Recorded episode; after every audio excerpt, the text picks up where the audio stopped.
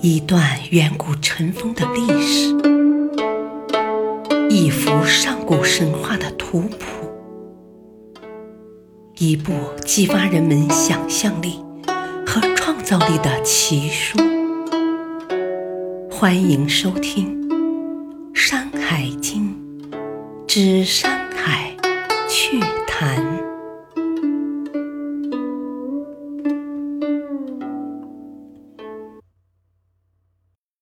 第一卷《南次三经》第一集。南方第三列山系的前半段路程，即三千三百里，共有八座山。在这八座山上，有名的奇禽异鸟有五种，怪鱼有一种，珍稀动物共有四种。这里还有一种。专门的风，叫做凯风。我们先来看奇禽异鸟。瞿如在岛过山，就是祈祷的祷。这种禽鸟除了样子奇怪一点，好像也没什么特别的本事，既不能治病，也不能象征吉凶。原文中提到的瞿如，样子像蛟。这鹪是非常有趣的禽鸟，出现在《北山经》中。我们还是留到后面再说。接下来的这种禽鸟可大大有名了，那就是凤凰。古代的“凰”是皇帝的“皇”，凤凰当然就是现代所说的凤凰，这是古今字所不同。关于凤凰的传说很多，比如雄为凤，雌为凰，还有什么凤还巢，有凤来仪，山鸡变凤凰等。从文雅到通俗，从庙堂到民间，多至不胜枚举。那也不用多说，我们只说说这种神鸟有点文艺范儿。比较玄虚的一面。凤凰这种灵异的鸟儿，实在是鸟类中出类拔萃、超凡出群的。它的身体有八项，它的斑纹有五德。五德原文中已经给出，就是德、义、礼、仁、信，分别长在它的头顶、双翼、后背。前胸和腹部。那么八相又是什么呢？是像八种动物，就是说前半部像大雁，后半部像麒麟，脖子像蛇，尾巴像鱼，额头像鹳鸟，腮部像鸳鸯，下巴像燕子，嘴像鸡。是为八相，凤凰比四不像还多了四不像。不过这种鸟在古时候却很了不得，不但是百鸟的老大，而且是天下安宁的象征。古人认为，只有君王圣明的时候，才会天下安宁。所以说。凤凰拍着翅膀来宣示吉兆，恰恰证明了当朝皇帝他老人家的圣明。关于凤凰的相和德，还有两种很有学问的说法。一个是孔子说的，凤凰的头像天，眼睛像日，后背像月，双翅像风，脚爪像地。尾巴像围，是为六象。请注意，这里的“象”不是象，是象征的意思。另一种说法是说，凤凰头戴青色的人，颈系白色的翼，背负红色的礼，胸披黑色的雉，脚踏黄色的信。这五德不仅和部位挂钩。还有代表色，而且关联着五行：青木、白金、赤火、黑水和黄土。中华文化门门相通，得到了极大的证明。凤凰这种鸟自娱自乐、自在逍遥，还有一种现代人很羡慕的特权，那就是饮食自然，吃的都是天然绿色的食品。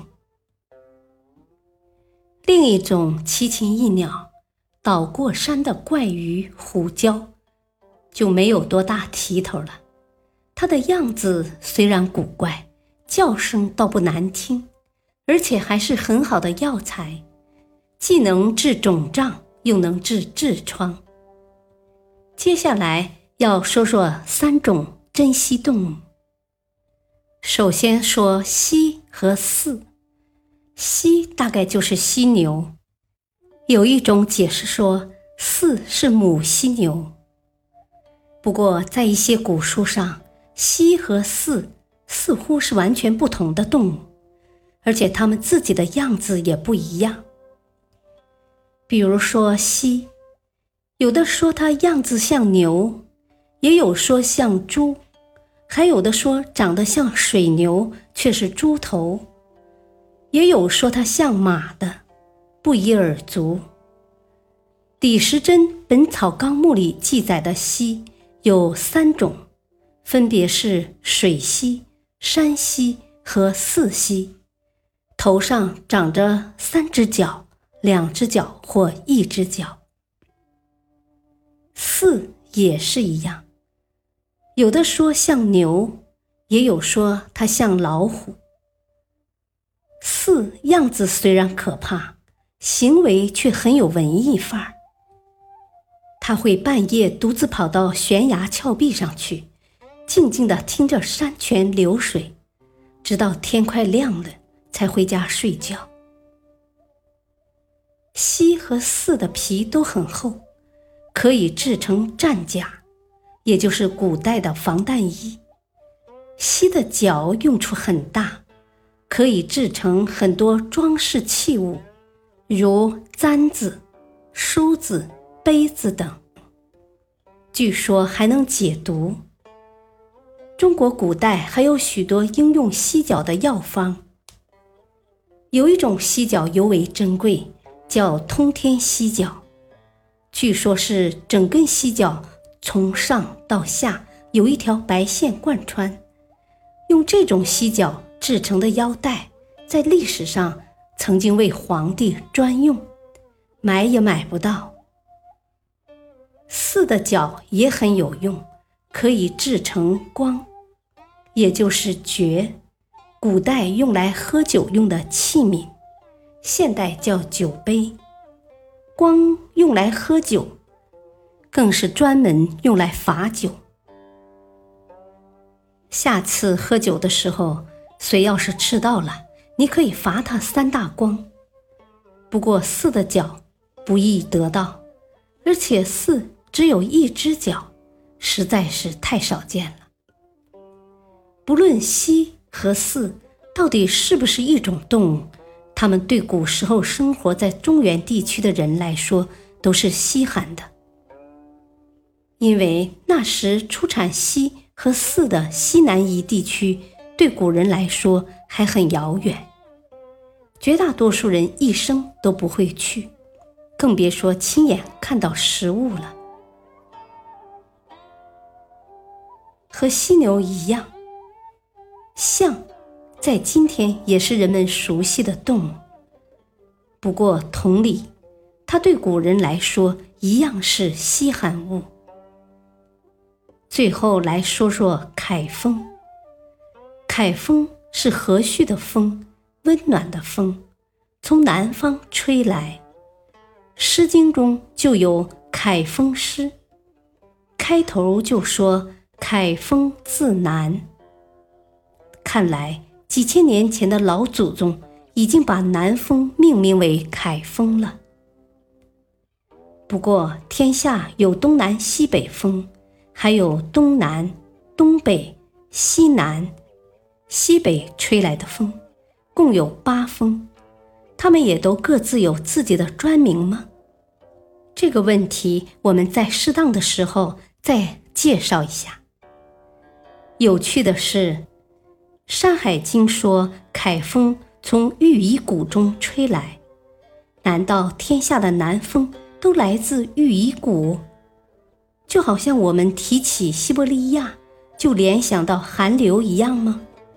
这实在是种很不科学但又不难理解的想法。感谢收听第一卷。南次三经第一集播讲完毕，下期播讲南次三经第二集，敬请收听，再会。